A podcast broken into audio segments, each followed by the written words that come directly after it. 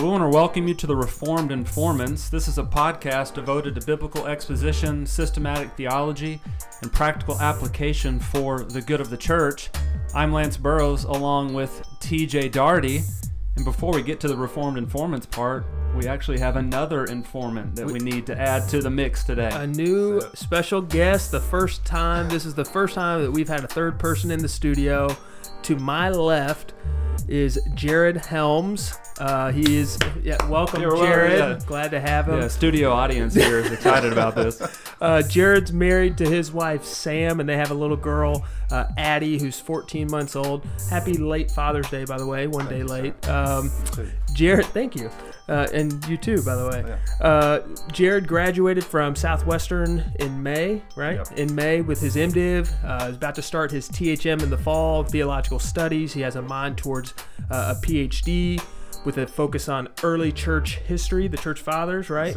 Um, and he also serves um, at Northwestern Hills Baptist Church as the young adult minister. So this guy's kind of a jack of all trades. He does it all. So we brought him in, bringing his expertise. Going to let him talk to us uh, today and help us with the with the podcast. So welcome, Jared. Glad to have you here. Good to be here, man. Thank you. So, uh, the, the value of church history? Yeah. Is that what we're, we're Yeah. going to get shown up here? yeah, that's why we bring in that's why we bring in other guys who know what they're talking about because so all right you mentioned church history right like that's that's what we're gonna do we brought in a guy who's uh, passionate and wants to study church history but lance help me we've said that this podcast is about biblical exposition systematic theology why in the world am i wasting my time with history how is that even related to what we're studying Yeah, well, we talked about the, the value and the importance of looking back throughout the generations to see where Christians have gone before us. Um, it- it's an automatic safeguard, especially when interpreting Scripture or developing a systematic theology. Looking back at what Christians have said, what Christians have defined, and how Christians have lived beforehand is a huge, huge uh, development um, for us as individual Christians, but even as the church continues to grow and flourish in 2019. yeah jared what would you add to that why why why would we even do this Yeah, no, absolutely. I think uh, church history is a huge tool to uh, help, kind of like you said, put up these guardrails, kind of Yeah. learn from the past, learn where um, we can be faithful to the Bible and to Scripture, but also can, um, you know, may have some difference of opinion sometimes and search through that, but still be faithful and not veer too off uh, the beaten path when we Right. look at some stuff. Yeah, I, I would add to that. I mean, I think it's important to have this distinction right away up front to let our listeners know, but just to remind ourselves that church history itself is not authoritative, right? Like that we can't look back at history and say, well, this is how the church has always done this, or this is what the church has always said, therefore it must be right.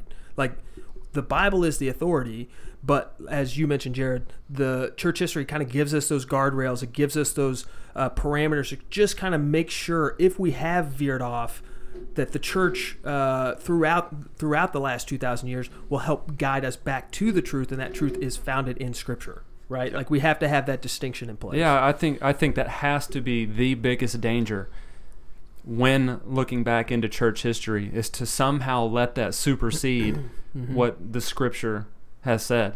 So yeah, we, we- we definitely need to be careful of doing that. Even though we want to put great emphasis on this, not not more than sola scriptura, right? Yeah, Yeah. absolutely. I think we're all flawed people uh, throughout time. We're all sinners. We all have errors, and so if we try to stick to one particular emphasis on Mm. an individual or an ideology, like we can see that that veers off Scripture uh, to its extremes. So That's- yeah, having yeah. that as the base, the foundation of what we do is good. That's a good word. Yeah. So so we need to be aware that we can't just pick up one individual theologian and say, "Hey, this guy got it all right," and I will whatever he said or she said, that's truth. Like, of course we can't say Yeah. that. Yeah, that's good. Okay, so we're going to start talking church history. Okay. Before we get there, is it possible to build a biblical or a scriptural argument showing that we should actually look into church history or that we should go back into uh, the past? Is there any support throughout Old New Testament? So so let me understand your question. You're saying. Can we even look at this? Do we even have a biblical warrant for doing this? Sure. Is that kind of your Yeah. question? Yeah. Okay. Well, I'm gonna kick that over to Jared. um, Jared, what would, what would you say? Like you're you're about to you're about to spend uh, a lot of time, energy, effort doing this. Do you do you have biblical warrant for doing so? Yeah, no, absolutely. Good. So we look at the Old Testament. Okay, we'll have you back. That's it. There we go. Uh, when you look at the Old Testament, you know, you get to the hor- historical books, so you see the trajectory of Israel and all God is doing for His people and His chosen people. And so, as that progresses throughout time, you get to the New Testament. They're looking back on uh, what the Old Testament. We have the privilege of having it now split up, kind of like that. So, they are taking that history, taking what God has done for uh, the Israelites themselves, and then expounding upon that. So, as Christ um, came and as God has revealed Himself progressively throughout Scripture, uh, you see Paul talking about, hey, this is what has been revealed to us. This is what we needed to see. Let's hold to that. Let's learn from that and kind of move forward and do that. So, a verse that comes to mind is 2 Timothy 1 uh, 13 to 14 says, Follow the pattern of the sound words uh, that you have heard from me and the faith and love that are in Christ Jesus, and by the Holy Spirit who dwells within us. Guard the good deposit entrusted to you. So we see Paul wanting to pass this on, pass his faith on to Timothy, and then Timothy likewise continue that.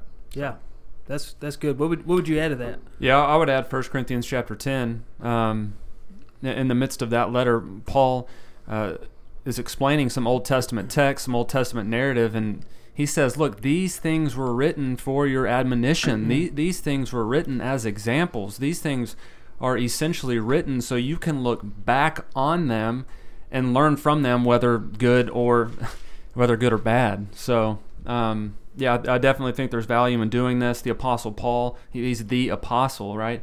And he sees um, the benefit of going back, going back in time and, and looking at what has previously Yeah. been written or previously been done uh, by the hand of God. Yeah, Romans fifteen four. Uh, Paul says this. He says, "For whatever was written in former days was written for our instruction, that through endurance and through encouragement of the Scriptures we might have hope." In other words, pay attention to what has been written. Um, I, I think of Psalm seventy eight. That's one of my favorite psalms, um, where Israel is to remember the Exodus. They're to remember God delivering them um, out of bondage, out of Egypt, and remembering His faithfulness. And so it's a uh, looking back into history. Yes, there's theological truths to pull from it, but it's also let's pay attention to what God has done in history. God has moved progress. We even talked about that a little bit with General Revelation, right? Like that God has moved. We see His hand moving throughout history. So paying attention to what He has said um, is, an, in fact, it's a way to worship, Yeah. right? Yeah, absolutely. And to kind of conclude our scriptural evidence to look back into church history, I mean, how many times do we see Jesus quoting the Old Testament? How many times is Jesus going back to the Old Testament using the narratives, uh, using all the different events and the situations and the people and the characters um, as a way to build a defense for even the truth that he's relaying? I I think of a couple instances, one in particular when he talks about Jonah being in the belly of the That's the fish for first one three came to days, my mind, right? yeah. You know, he's going back to that well-known narrative, and he's comparing that to his Mm-hmm. uh, resurrection, the time that he would be in the in the tomb three Right. days. So, I mean, there's just uh, if Jesus is doing this, yeah, there's obviously value in it. Yeah, yeah. Okay, we've we've established, I think, fairly strong ground on which to do this. But um, why, uh, Jared? Let me ask you this: What danger do we face if we don't do this? Like, in other words, yeah, there's benefit. Uh, I can see that there's value, perhaps, in doing this, and maybe even biblical warrant for it. But what dangers do I face if I don't do this? If I don't pay attention to church history, um, what what dangers do I face? Yes, I think you have the problem of um, you begin to err sometimes in your theology if you don't respect church history. That's so good. our uh, theology like has been it. around for a long time. Uh, you know, it's 2019. It's been here for a while, Mhm. and so we've come to understand it in a way that's faithful to Scripture, and that's been defined and laid out for us. And so there's nothing new under the sun. And so if you Mm. neglect the use of church history, you can err in ways that we've the church itself is already deemed Yeah. heretical or Right. Mm-hmm. maybe not the normative and orthodox. And so I think if you fail to study church history or neglect it, you can maybe not always, but you easily can kind of go outside those guardrails using the, what we said earlier. Well, yeah, I would say this is to add to that. This is one of the problems that we face in the American church. You know, if you were to survey or canvass most churches, and I think I could say that most churches, And you're talking probably most evangelical churches. Yeah, most- Like yeah. these are solid churches. Sure, right? most evangelical churches that uh, to some degree, there there isn't an emphasis at all on what has gone before or what what, what has taken place before us uh, in terms of Christianity and the church and whatnot. The- the- There's almost it's some of it's almost frowned upon. Yeah. Like, oh well, you know that was a few hundred years ago. This is 2019. Why would we approach anything that we do that way? It's outdated. Um, Well, you, you mentioned the American church. That as you were saying that, I'm thinking we live in a culture where newer is always better, right? Like we always need the newest and the latest and all that. And and so, but in theology, that's that's really dangerous, right? Like it's incredibly dangerous to think. But we want to build our theology on established roots. Um, I don't know if you know. I, I think there's a C.S. Lewis quote. I think it's at the library at Southwestern. It says like for every new book you read, you should read what how- reading an old one. yeah, right, right. Like like read old books. That was some of the best advice I got in seminary. Read old books. And I thought that's that's kind of nonsense, right? Like wouldn't I want to pay attention to like building and, and learning on what's going on today? But but I've come to see the value because there's real danger if I don't do that. Yeah. No, it's funny you mentioned like our generation, our culture. So, uh, me, the millennial generation, we love what's new, and so we want to come up with our new ways of education, our new ways of doing things, and that's really bad when you come to Scripture. So, Yeah.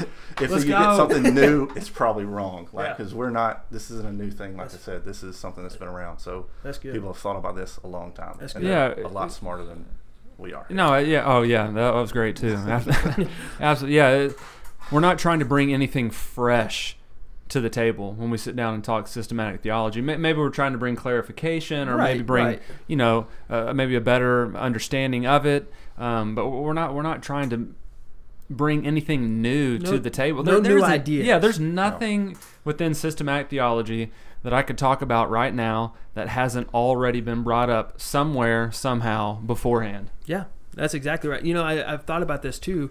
You, you've got to be careful when you do those things because everybody else has probably thought all these errant different ways, right? Like even whatever obscure thought you can have, um, you could take it into some new degree or new angle. But as Jared mentioned, there's nothing new under the sun, and all these heresies or all these deviations from the truth have been dealt with. So we need to pay attention because we can learn so much from those who have gone before us. So, Okay, by, let- by the way, let me let me ask Okay. you something.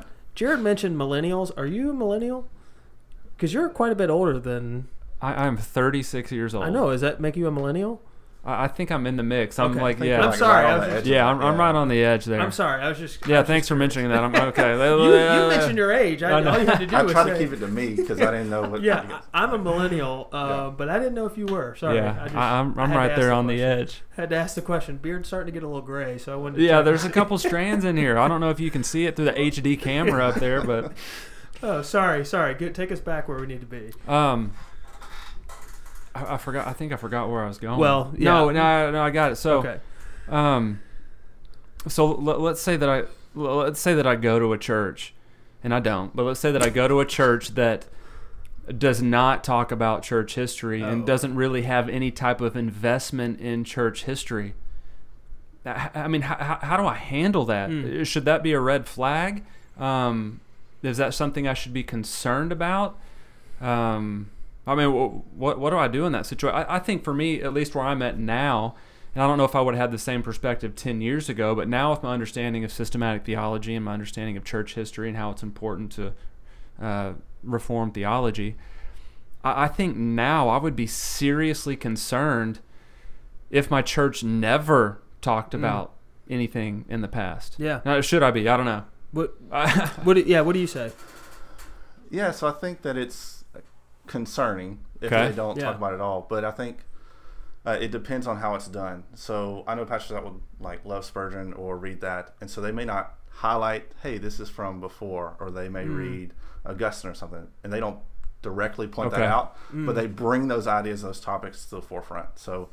Um, I think it just depends on the way the church is set up. If you're completely abandoning that and everything feels super new and there's not this kind of reverence for what has come before, as I said, I I mean, it calls for a concern to Okay, have yeah. discussion. I wouldn't Yeah. say Okay, just no. leave Yeah. the church. Yeah, right? good. Don't- Just don't bail out, you Yeah. know, Sunday that- afternoon, you're Yeah, out. That's that's good, and I think I think what you mentioned there is a, is a good reminder for us that even if you don't have citations that say, you know, from the pulpit on Sunday morning, this is what Lloyd Jones said about this, or this is what Luther uh, articulated about the Book of Romans. Perhaps um, it's undergirding some of the thought, and you're building on those on those men of faith. Um, and there perhaps there is reverence for them, even if it's not publicly. Okay, per- okay, that's where I was. Yeah, that's uh, that's where I was hoping Yeah. you guys were going to go with that because yeah, I don't think there needs to be a total abandonment, but calls for a discussion. Mhm. It calls for a conversation. Um, Okay, uh, well, I think let- it's definitely let's, beneficial. let's springboard off this then. Let's say I'm at a church where that's not the case, where I don't have at least not a lively discussion regarding church history. And, and again, like on Sunday morning, I don't want to exposit what Augustine said. I want to exposit the Word of God, mm-hmm. right? And so I'm going to pay attention to what men have said over the years, but predominantly the Scripture is going to guide the, the sermon is going to guide all of our discussion. We know that. But let's say I don't have any foundation for church history and I'm listening to this podcast for the first time and I'm going, huh, I don't know anything about church history. How do I even do it? How do I study church history? Because if I have to account for 2019 years worth of writings on, uh, I, I got no clue where to go. How do I start? What do, what do I do? Uh, what do you guys say? Well, one, you, you've got to at least get out of your mind that history is boring and old and bad. I mean, because uh, Yeah. you know, I mean, honestly, when we we take history classes in high school, we've taken history classes Yeah. in college. Our approach is this is history. It's old and it's boring. Right. Yeah. So I think just kind of reorienting our framework on the value, kind of like we're talking Mm-hmm. about, which are- the, the value of church history.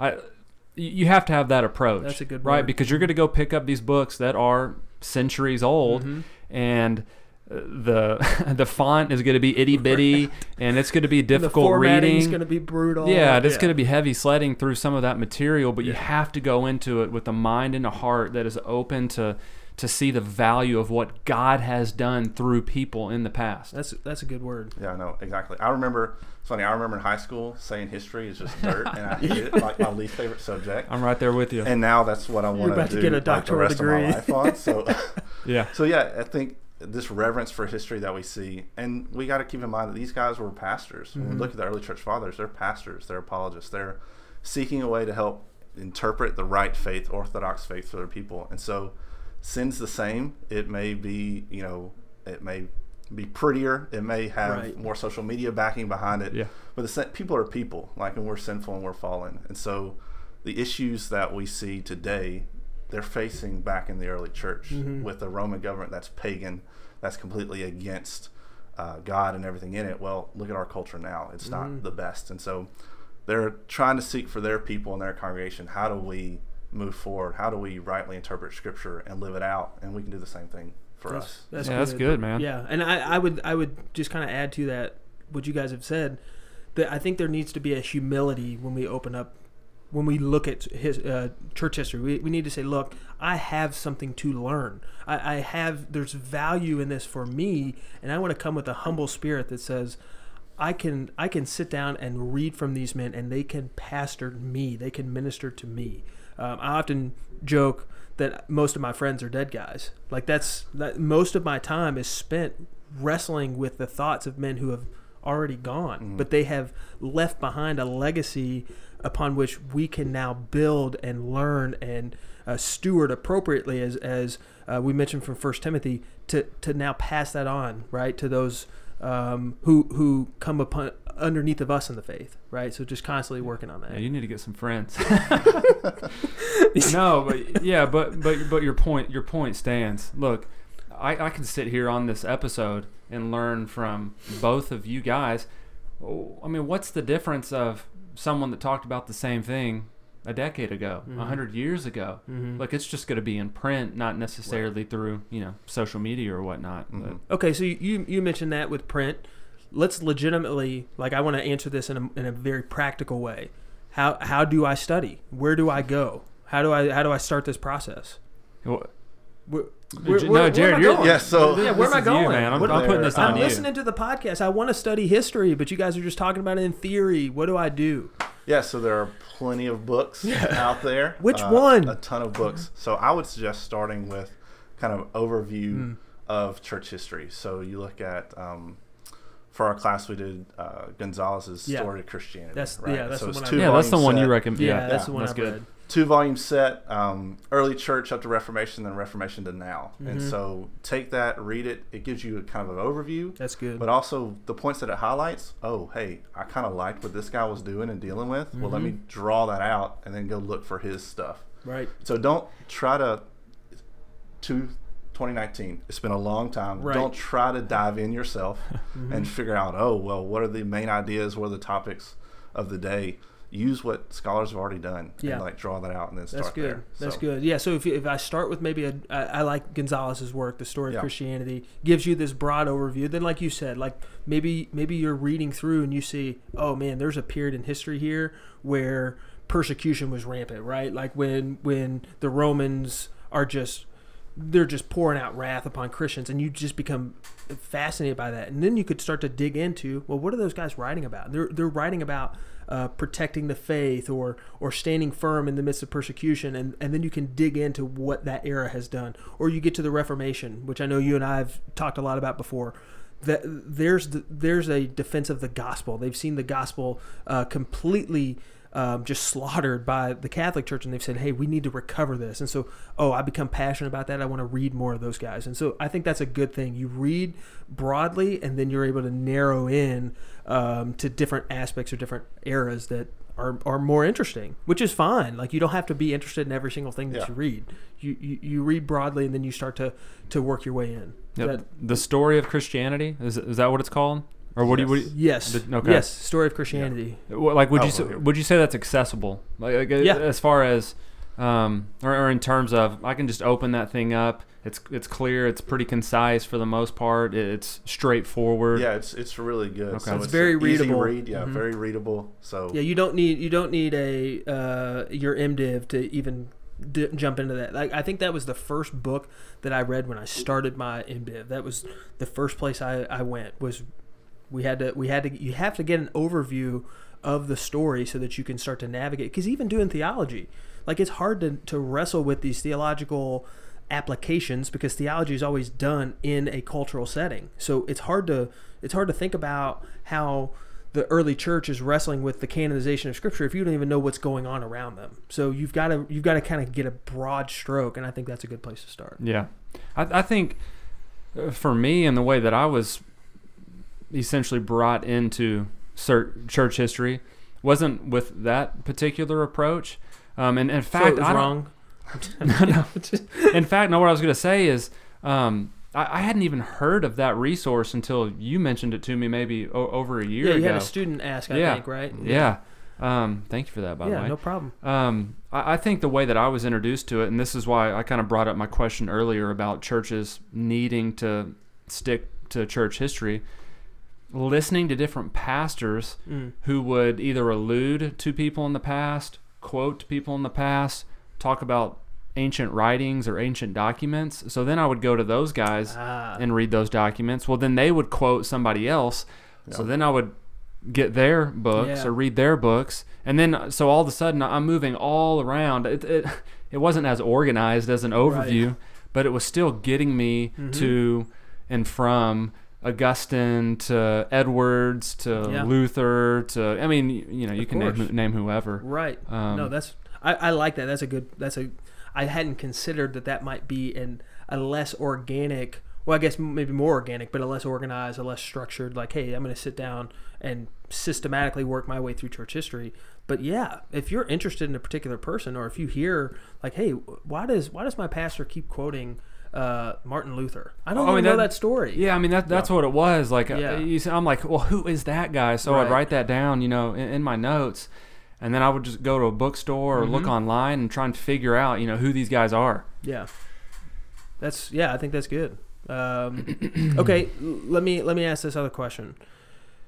How do we discern who to read in church history? So I, we mentioned okay, those these are the guys I'm interested in, but how, how do I discern and how do I know who to read? So uh, let me let me give you an example, Jared. I'll, I'll let you kind of springboard off of this. Yeah. But ear early church, you've got one of the more um, well-known councils, Nicaea 325. This is the Christological debate, and you've got Athanasius and you've got Arius.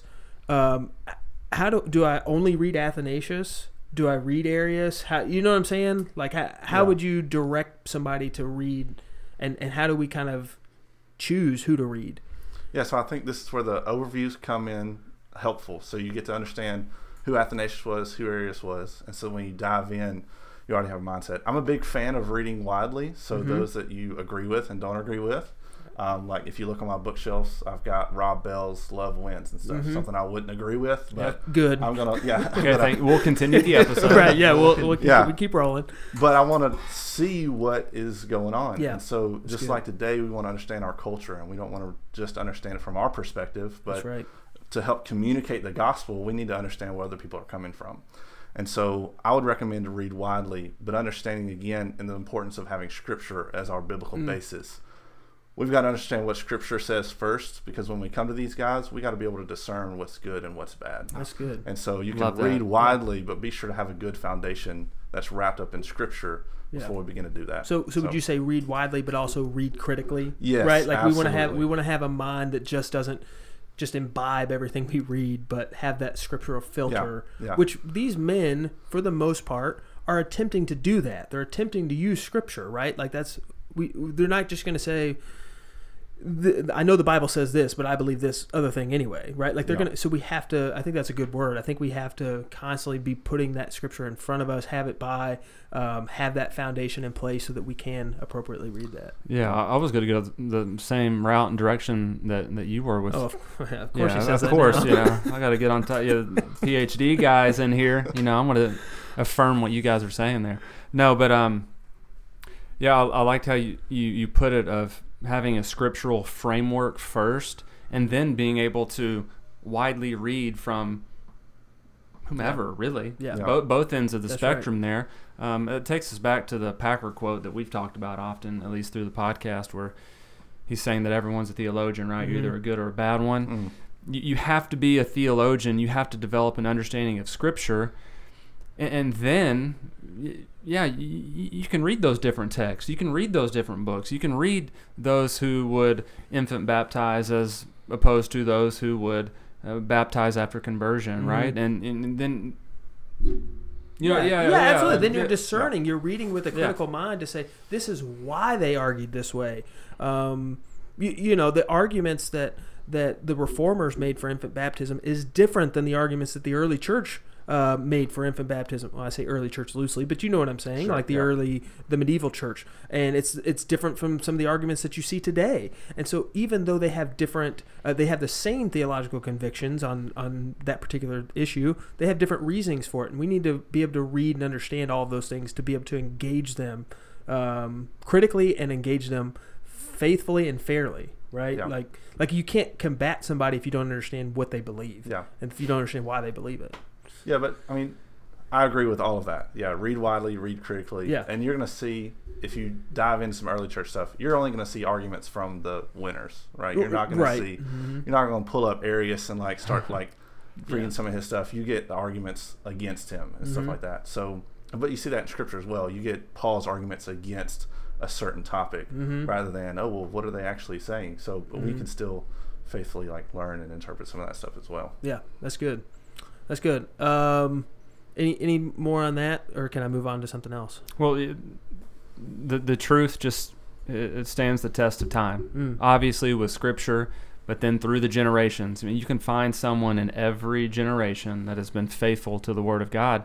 Well, we've got to find those guys. I mean, we want to, yeah, we want to read widely, but we really want to hone in on the the, the faithful yeah, ones that's a good. that are e- essentially tying and knitting together Yeah. our, you know, I, I think that's a biblical good, yeah, framework. We want to have that good balance where we're able to read critically, we're able to read widely, but we're also able to learn specifically from those men who we trust and who have dealt faithfully with the word.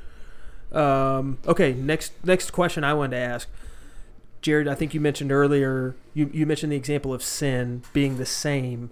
Like sin sin is the same today as you know we we're all sinners and we've been sinners throughout generation. Um, how how can we look at church history and learn um, how to address specific things that are occurring today. In other words, I, I would say, okay, well, we're going to respond to the issues of LGBTQ plus all that stuff. Well, that wasn't that that moniker didn't exist back in the day. Right. How how do we deal with that, and how do we use church history to deal with that? Yeah, so I think it has a different name. Maybe let's Uh-huh. say the LGBTQ plus label wasn't there back then, Right. but it's the same topics, right? When you see scripture dealing with homosexuality, it may have a different name now, like Mhm. gay or lesbian or something like that, but Mhm. it's the same thing they have. So we see that within church history. You look at the church fathers that are dealing with a pagan Roman culture that worships gods and does all this stuff. Well, we're not saying, hey, we're going to worship Zeus or something today, but our looks like we're worshiping money or look, worshiping our own, you know, uh, ourselves. yeah, ourselves Right. for you know, and all that encompasses. And so, well, how do we deal with that? I think church history gives us a good framework to say, okay, well, yes, the culture is different, but what are they dealing with? What are the topics? And it's the same thing the church fathers are doing. They're pulling scripture. How does scripture apply to this particular situation? Mm. And so it's the same thing we try to do today. How does scripture apply to our culture, our situation? That's still true. That's still faithful. The truth doesn't change. Scripture doesn't change, but we can apply it in a way that's practical for our current time. And so Yeah. we can kind of learn how to do that, learn how to do hermeneutics from the church fathers as well. How well, how do they read the scripture? Mm. Now, that's to say our hermeneutical framework is different than the early church. So when Mhm. you if you dive into that, kind of you need to understand that it's different the way that they interpreted some things, um, and so it's not as uh, literal as we would do it today. But we can look back at that Yeah, Yes. and, and examine. I mean, that's part of Mm-hmm. yeah. Keep going. That's part of just valuing church Yeah, yeah, history. that's is we just- can Mm-hmm. analyze that and examine it. yeah, and so kind of understanding. Okay, well, how did they do it, and then how does that set up a framework for we can do us Mm. to do it today? Yeah, Yeah. Yeah, well, So- I mean, sin is sin, right? You mentioned it, Romans Yeah. 1. Romans 1, I mean, Romans 1 is every generation. That's it's right. just got different makeup on, or it's just called something different, or it's just masqueraded in a different way. And sin is always going to be a distortion of the godly ideal. So even if, like we talk about, like homosexuality or LGBT, the the point is that is a distortion of God's intention for human sexuality. Right. Like that's that sin is is constant throughout all of humanity. It's just like you mentioned. It just looks a little different, or it's called something different, but it e, it's always a distortion of what the the biblical ideal is. Right. So when you look at some of the early church issues, uh, one of the big things that come up is separating Scripture. Well, okay, we're in the New Testament, but let's get rid of the Old Testament. I don't like Mm. what some of these books in the New Testament say, so let's take that out and let's really just focus on these things. mm, Well, then you get to the creeds and like, no, Scripture is Scripture. Uh, we get to these confessions and do this, uh, these church councils. Well, then you look today, old boy down the street is saying, well, let's you know unhitch Yeah. ourselves from like the Old Testament. Well, Bless his heart. is the same thing. Like we should have solved this hundreds of years ago, Right. but it still comes up. Yeah. And so No, that's and you're exactly right. I mean, nothing new under the sun, and that's where the value of church history comes in to say, look, there have been men who have labored, have given their lives to answer these questions. Pay attention to what they've said because um, It- this this has been addressed. yeah, I mean, it's going to circle back around. It will, You know, yeah. the ne- next decade, there's going to be something else uh, that's going to come about in the culture. Well, it's already happened somewhere in the past. Hmm So let's see and let's figure out how to deal with it. Yeah, I I, I serve uh, as a missions pastor right now, and I it was amazing. I don't know if either one of you guys have gotten to read William Carey's Inquiry into the Obligations of Christians to Use Means for the Conversion of the Heathens. How long- we need to we need to go back and start titling everything that long. well, you know, that's just the way they did it back in the day. But anyway, William. William Carey writes this book that basically um, ignites, following the footsteps of Andrew Fuller, ignites this modern missions movement um, in England in the um, 18th century. Well, it, it's fascinating. This short little book. He, he deals with the question. I hear this all the time. People say, "Well, why do we need to do missions? We got so many lost people right here." And he's answering that very question 250 years ago. Like it's exactly the same. Like you, I read it the first time and thought, like, if I didn't have the title and the author, I would have thought that somebody wrote it in 2010. You know, it's like he's dealing with the same questions and he's dealing with them using the same scriptures. And so I learned um, that those same questions, those same issues, just continue to persist. And so there's so much value in paying attention to what men have said prior prior to today. Yeah. So is it true that he, when he was on the mission field that he didn't see like a conversion Yeah, for like, the first seven Yeah, years of yeah. his you know, Yeah, no, no big deal. Just labored evangelistic For, tour there. yeah, la- labored forever. Translated the Bible. Um, did incredible work for the kingdom, and didn't see tremendous fruit. Wow. But a hero. Wow. Um, Now we're talking about him today. That's Yeah, right. that that's right. sense. He's on the Reformed Informants podcast. He made it. He never would have thought that. Dream big, guys. Dream big. Um, okay, one more question I have, and then whatever else you guys want to talk about is Yeah. fair game.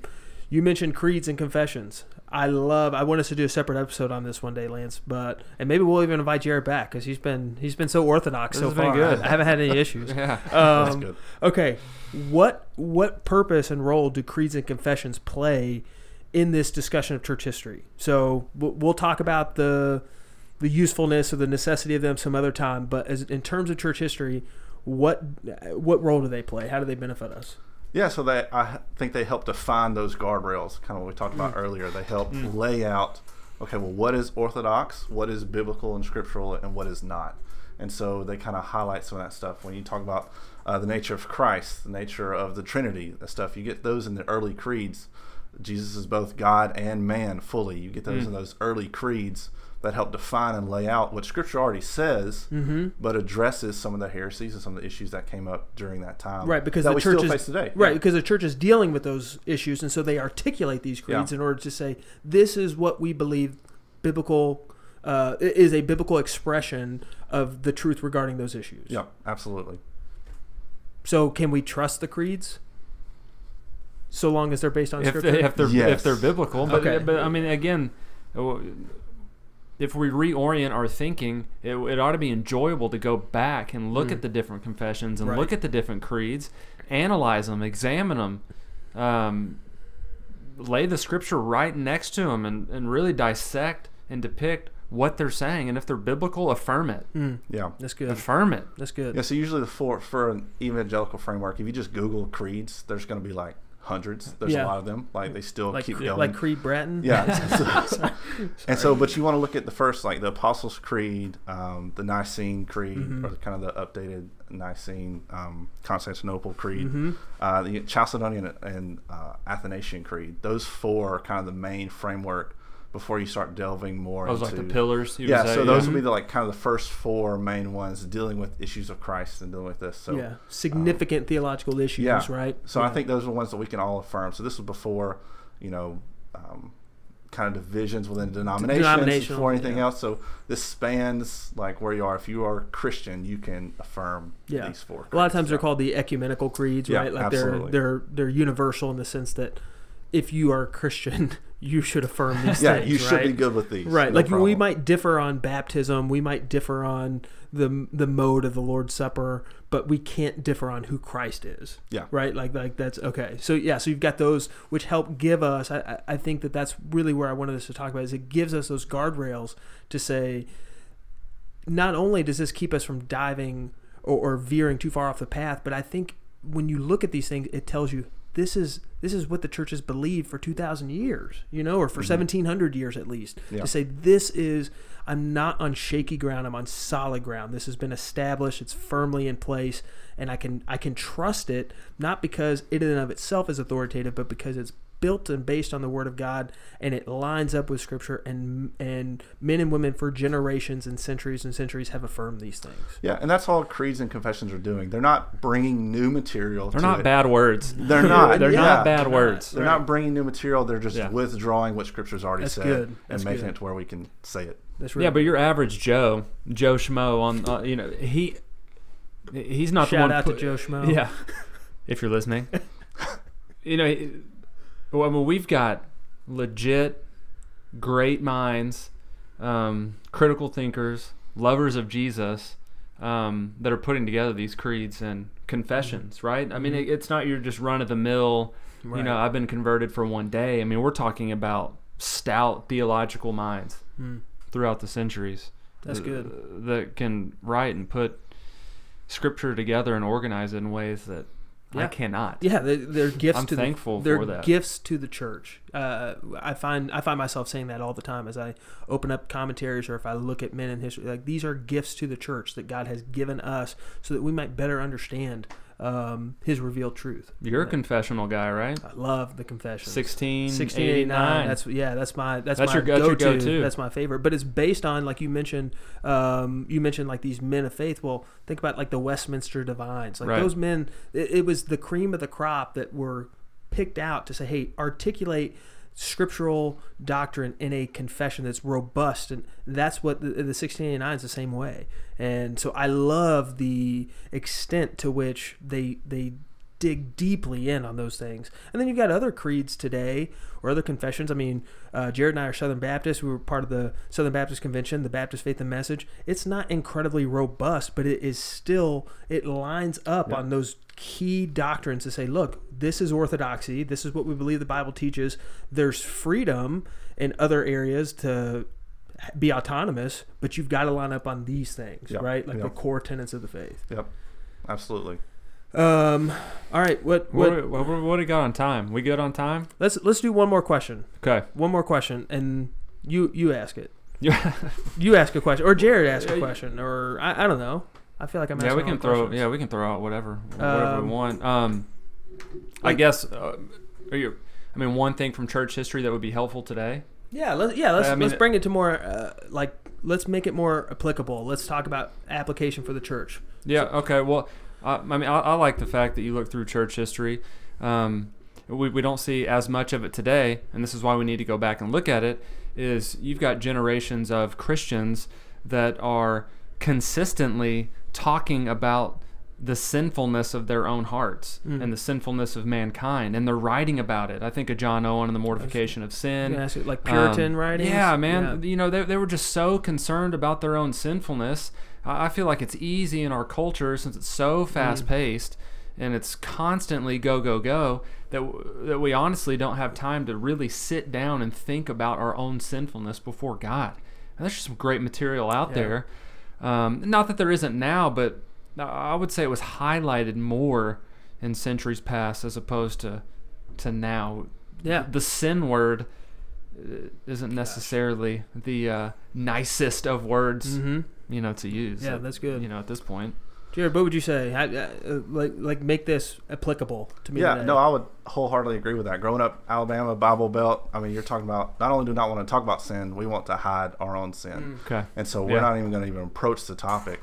But when you look at early church Augustine's confessions, like you talk about him wrestling with his own sin, wrestling with Mm. himself, wrestling with ministry, and doing that stuff. So you see his kind of trajectory trajectory um, throughout his kind of time, and so we're able to when we struggle to hold each other accountable and struggle to be open with one another with our sin, having these works help us to see, okay, we're not alone in struggling with our own sin. Yeah. And kind of reading through some of that kind of highlights that as well. Yeah. Yeah, that's good. Did what did Luther like? Did he kind of cross into asceticism at some point in dealing with sin, or yeah, no? Or uh, yeah, I don't know all the details of it. At least I can't. Man, you're the remember. Luther I, guy. well, I Ah. used to be. I've I've I, I've forgotten far more than I seem to be able to remember. But he I- was- he was uh, he was went- clearly aware of his own very sin, much so. and yeah, Yes, he went he, in his time in the monastery. Like that was the thing that I mean, it just it ate at him. Okay. It was until the gospel gripped him that he finally understood how to deal with that sin. Yeah. Um, do you do you know the answer to that question? Not particularly. Okay, Yeah, that's yeah. fine. I, did, I, I wanted you to say it if you could. Uh, you know, the other thing I was Yeah. thinking about before we jump into the initiative, we were talking about like what we've learned from church history. I think maybe the most humbling thing I've learned is like how little these guys watch Netflix and movies. You know, like when I read these guys, I'm going like like John Gill, like Doctor Voluminous was his name. I mean, he, that guy wrote just so much and he thought so much and he's one of just a handful of guys i mean you look at the reformers uh, zwingli had the entire greek new testament memorized verse for ver, like word for word in the greek like he wasn't just you that's know no big deal. no, he wasn't like yeah. You'll have that done by the end of the week, I'm sure. But like he wasn't like flipping through, watching the like binge watching the the latest and greatest thing on TV, and he wasn't distracted by Twitter. And like when I read these guys, especially um, as I read like these great men who have done such great works, I'm just reminded that they put their priority and the emphasis and focus on the things that mattered. And so yeah. when when I read Yeah. that, that's what I think of. Yeah, to to add to that, um, at least on uh, being intentional with time, Jonathan Edwards in his 70 resolutions. One of his resolutions was saying to not do anything that he wouldn't do in the last hour of his life. Hmm. Like, Gosh. Wow. I'm really I glad mean, you nailed that quote. yeah, yeah, yeah. I said that one smoothly, right? That was Um, tricky.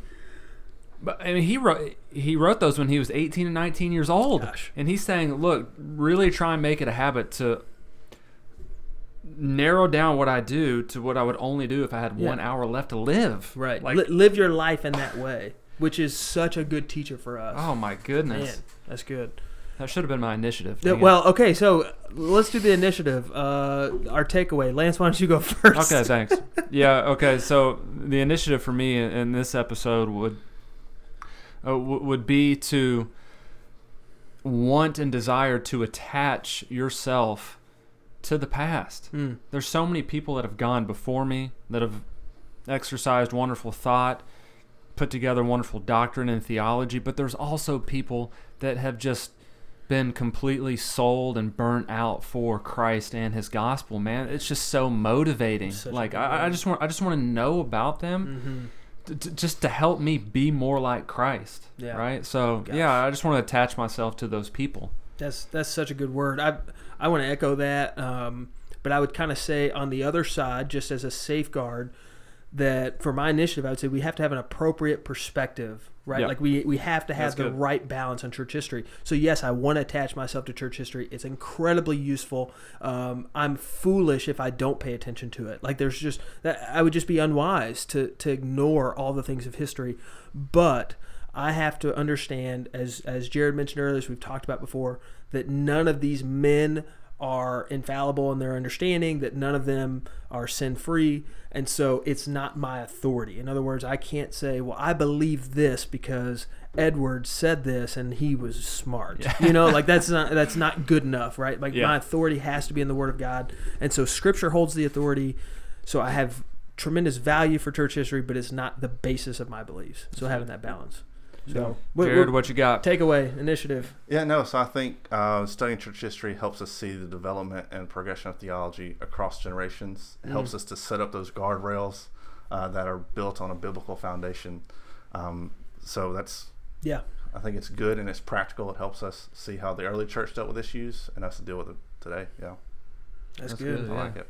Any, anything I- else? I We've- think I think time we, to sign we can probably bring him back. yeah. I There's think, all this talk about max contracts in the NBA and free agency. You know, yeah, I think. I, I we think, don't have any money, but Yeah, if you want to give to the podcast, that'd be a great time. Uh, we're, we're trying to expand our brand, apparently. You So. know, sponsorships. you know, yeah, it's stuff. bring them in, bring them in. Uh, if you're not doing so already, make sure you subscribe to our podcast on iTunes and to our YouTube channel. Also, be sure to like us on Facebook at Reformed Informants and follow us on Instagram and Twitter at r underscore informants. You can also find all of our episodes, social media platform connections, and show notes on our new website. that is true. If you have any comments, questions, suggestions uh, for topics of discussion, uh, feel free to email us at reformedinformants at gmail.com.